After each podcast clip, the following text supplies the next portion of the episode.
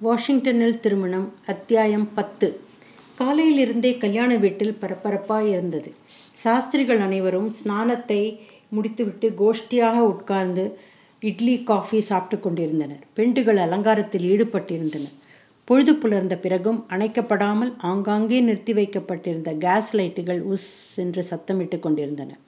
Cotton சாரை எங்கே காணும்? என்று கேட்டார் அம்மாஞ்சி. ஹாலிவுட்டிலிருந்து சினிமா ஸ்டார்ஸ் எல்லாம் வருகிறார்களாம். ஏர்போர்ட் போயிருக்கிறார் என்றார் ஐயாசாமி. அந்த செய்தியை கேள்விப்பட்ட அம்மாஞ்சி வாத்தியார் அடடா தெரிந்திருந்தால் நானும் ஏர்போர்ட்டுக்கு போயிருப்பேனே என்றார்.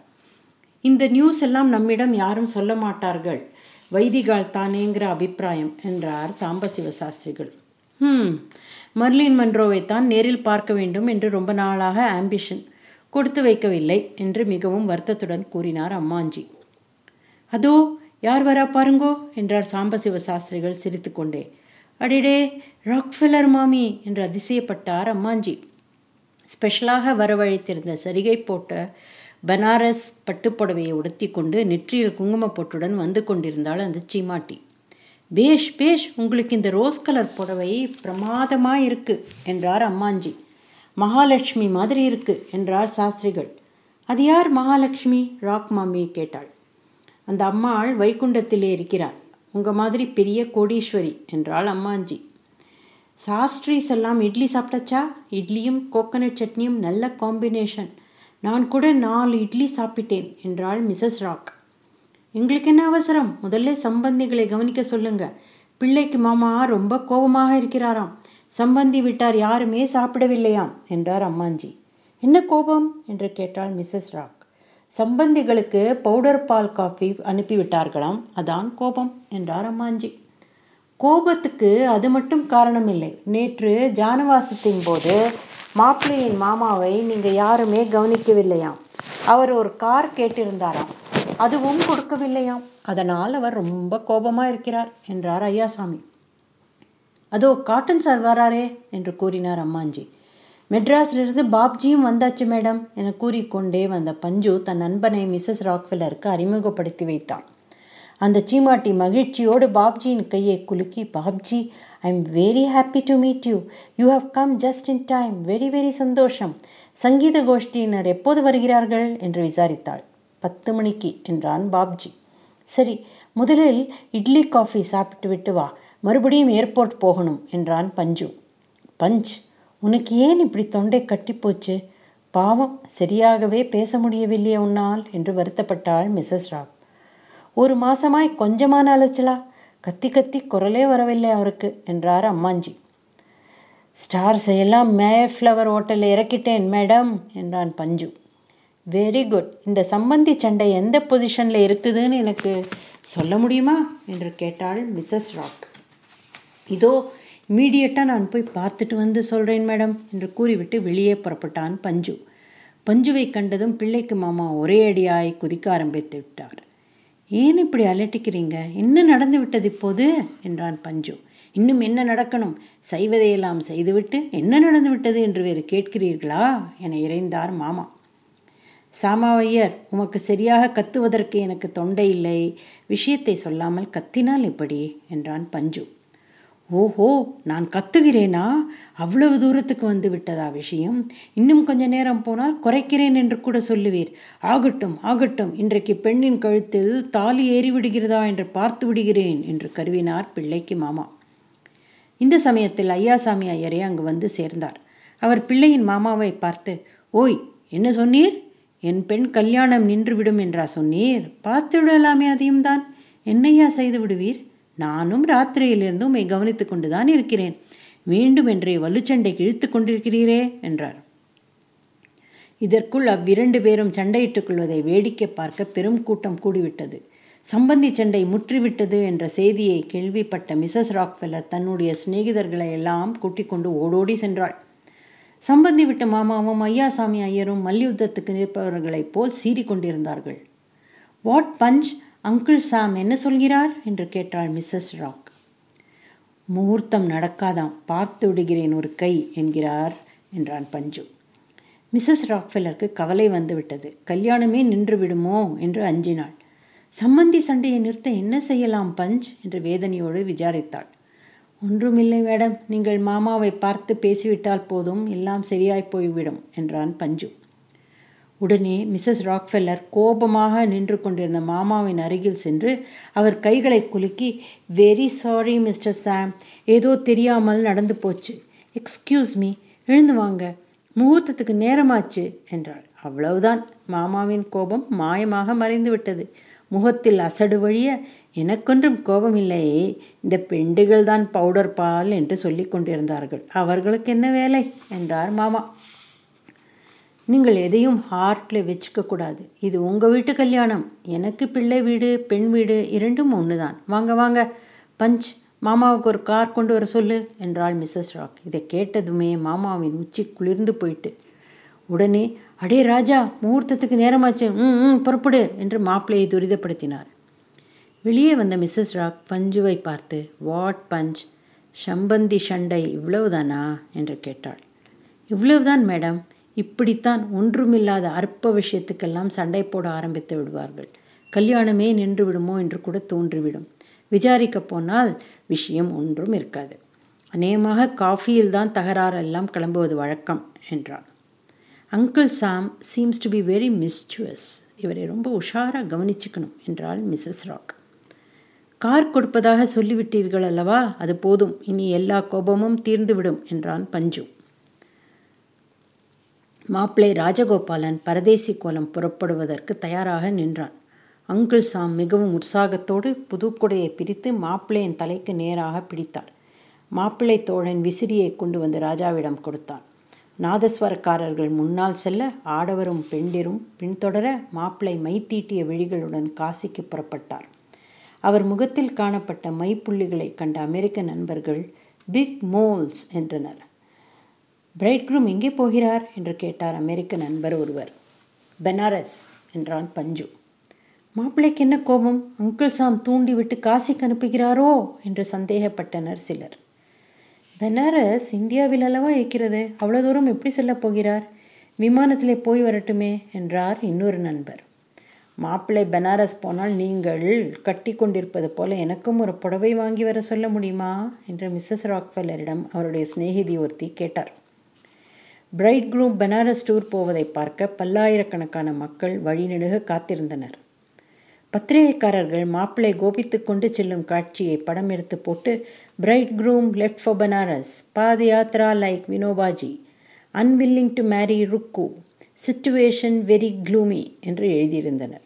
அந்த செய்தியை கண்ட அமெரிக்க மக்கள் பரபரப்படைந்து ஒருவேளை கல்யாணமே நடக்காமல் போய்விடுமோ என்று கவலையில் ஆழ்ந்தனர். நல்ல வேளையாக பனாரஸ் யாத்திரை திருக்கோடியிலே நின்றுவிட்டது. ஆனால் அதற்கு காரணம் என்ன என்பது அமெரிக்கர்களுக்கு புரியவில்லை. மாப்பிள்ளையிடம் சென்று ஏன் திரும்பி விட்டீர்கள் பெனாரஸ் போகவில்லையா? என்று கேட்டனர்.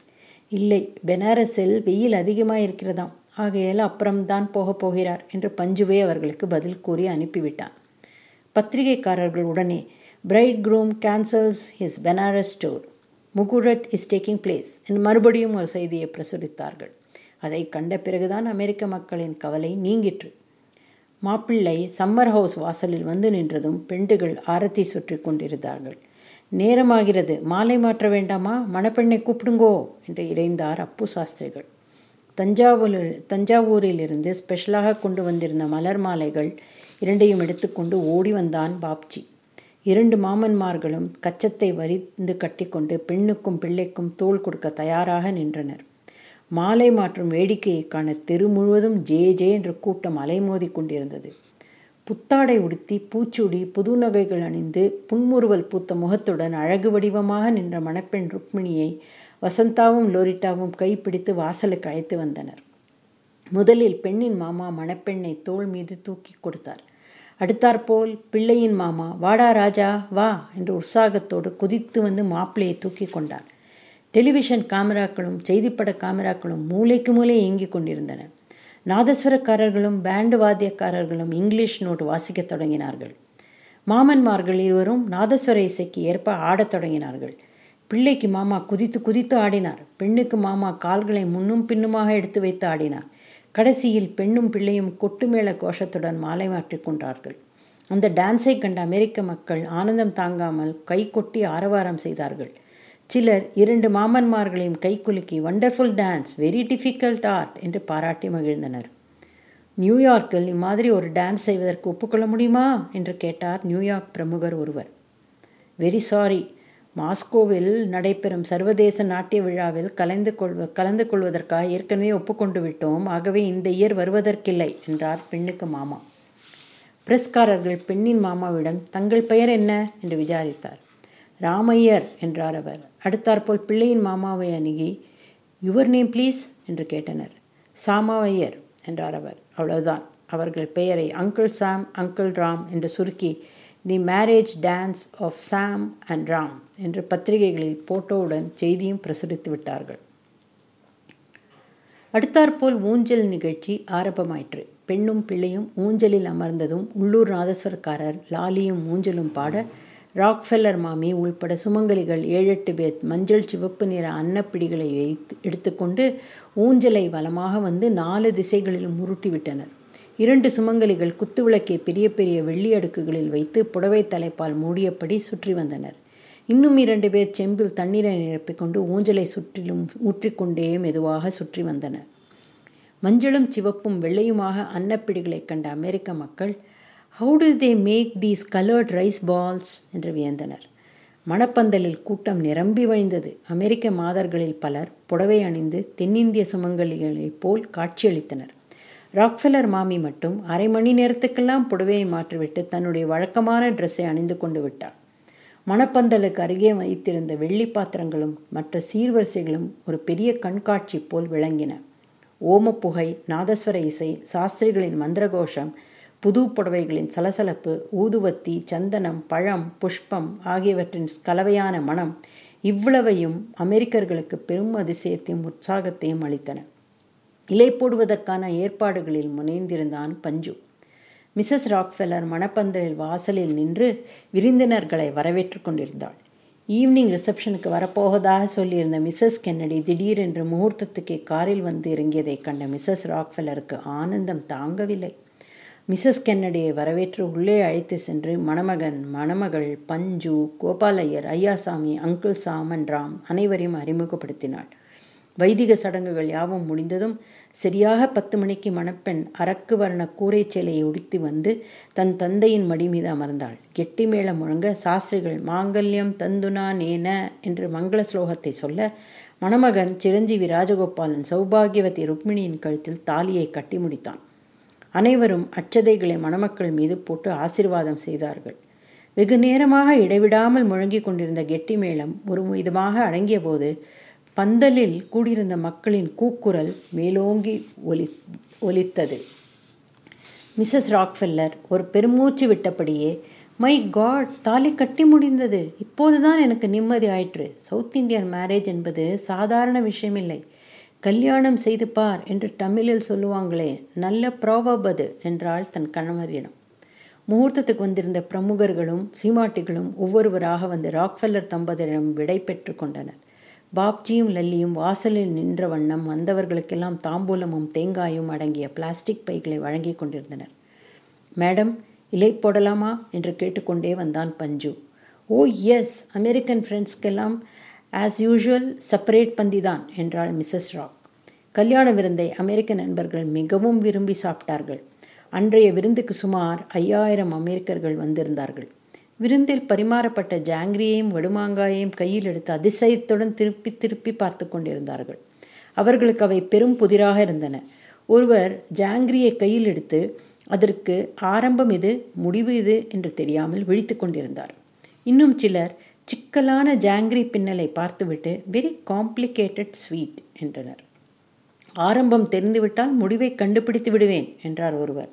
முடிவு தெரிந்துவிட்டால் நான் ஆரம்பத்தை கண்டுபிடித்து விடுவேன் என்றார் இன்னொருவர்.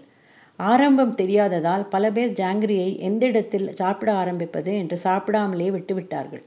இன்னொருவர் ஜாங்கிரி இழையை பாதியில் கத்தரித்து அதை கயிறு போல் நீளமாக செய்து அதன் மொத்த நீளம் எவ்வளவு என்று கண்டு என்பதை கண்டுபிடிக்க விரும்பினார். பலர் வடுமாங்காயை கடிக்க தெரியாமல் வில விரலை கடித்துக்கொண்டு ஆ என்று அலறினர். பற்களுக்கிடையில் விரல்கள் அகப்பட்டு கொண்டதால் காயம் ஏற்படவே விரல்களை சுற்றி பிளாஸ்டரி போட்டுக்கொண்டார்கள் அதைக் கண்ட ஹாரி ஹாப்ஸ் ராத்திரி டின்னருக்கு வடுமாங்காய் பரிமாறும் போது ஒவ்வொருவர் பக்கத்திலும் ஒவ்வொரு ஃபர்ஸ்ட் எய்ட் பாக்ஸ் வைத்துவிட வேண்டும் என்று சொல்லிவிட்டு போனார். கைவிரல்களில் கட்டு போட்டு கொண்டிருந்த அமெரிக்க நண்பர்கள் ஒருவரை ஒருவர் சந்தித்து கொண்டபோது ஓ வடுமாங்காய் சாப்பிட்டீர்களா? என்று கேலியாக விசாரித்து கொண்டனர். வடுமாங்காய் சாப்பிட்டு கைவிரல்களில் கட்டுப்போட்டு கொண்டவர்களின் எண்ணிக்கை பத்திரிகைகளில் வெளியாயின. இன்னும் சரியாக எண்ணி முடியவில்லை என்றும் இரவு விருந்தின் போது மேலும் பல கேஷுவாலிட்டிகள் ஏற்படலாம் என்றும் தகவல் கொடுக்கப்பட்டிருந்தது. விரலில் துணி சுற்றி கொண்டு நின்ற தவில் வித்வான்களை கண்ட அமெரிக்கர் சிலர் ஐயோ பாவம் இவர்களுக்கும் வடுமாங்காய் சாப்பிட தெரியவில்லை போலிருக்கிறது என்று சொல்லி அனுதாபப்பட்டனர். மிஸ்டர் பஞ்ச் நாடிக்குழ்வாஸ் எல்லாம் சாப்பிட்டாச்சா? முதலே அவங்களை சாப்பிட சொல்லு என்று சொல்லிக்கொண்டே வந்தாள் மிஸ்ஸஸ் ராக். அவர்களைத்தான் தேடிக்கொண்டிருக்கிறேன். ஒருத்தரை கூட காணவில்லை என்றான் பஞ்சு. அவர்கள் வாஷிங்டன் வீதிகளிலே ஊசி விற்று கொண்டிருக்கிறார்களாம் என்றார் அம்மாஞ்சி. சம்மர் ஹவுஸிலும் டம்பர்டன் ஓக்ஸிலும் சாப்பாட்டு பந்திகள் நடந்தது நடந்தபடியே இருந்தன. பஞ்சு மிகவும் களைத்து போயிருந்தான். பஞ்சு அண்ணா நீங்கள் சாப்பிடவே இல்லையே இலை போடட்டுமா என்று விசாரித்தார் ஹெட் குக் வைத்தா. எனக்கு ஒன்றுமே வேண்டாம். ஒரு டம்ளர் மோர் மட்டும் கொடு அது போதும். எங்காவது ஒரு துண்டை கீழே போட்டு முடங்கி படுத்து கொண்டால் தேவலை போல் இருக்கிறது என்றான் பஞ்சு. ஃபர்ஸ்ட் கிளாஸ் பன்னீர் ரசம் அண்ணா இன்றைக்கு ரசம் மட்டும் கொஞ்சம் சாப்பிடுங்கோ அப்புறம் பாதாம் கீர் தருகிறேன் என்றான் வைத்தா. சரி ரசம் மட்டும் கொண்டு வா என்றான் பஞ்சு. இத்துடன் அத்தியாயம் பத்து முடிவடைந்தது.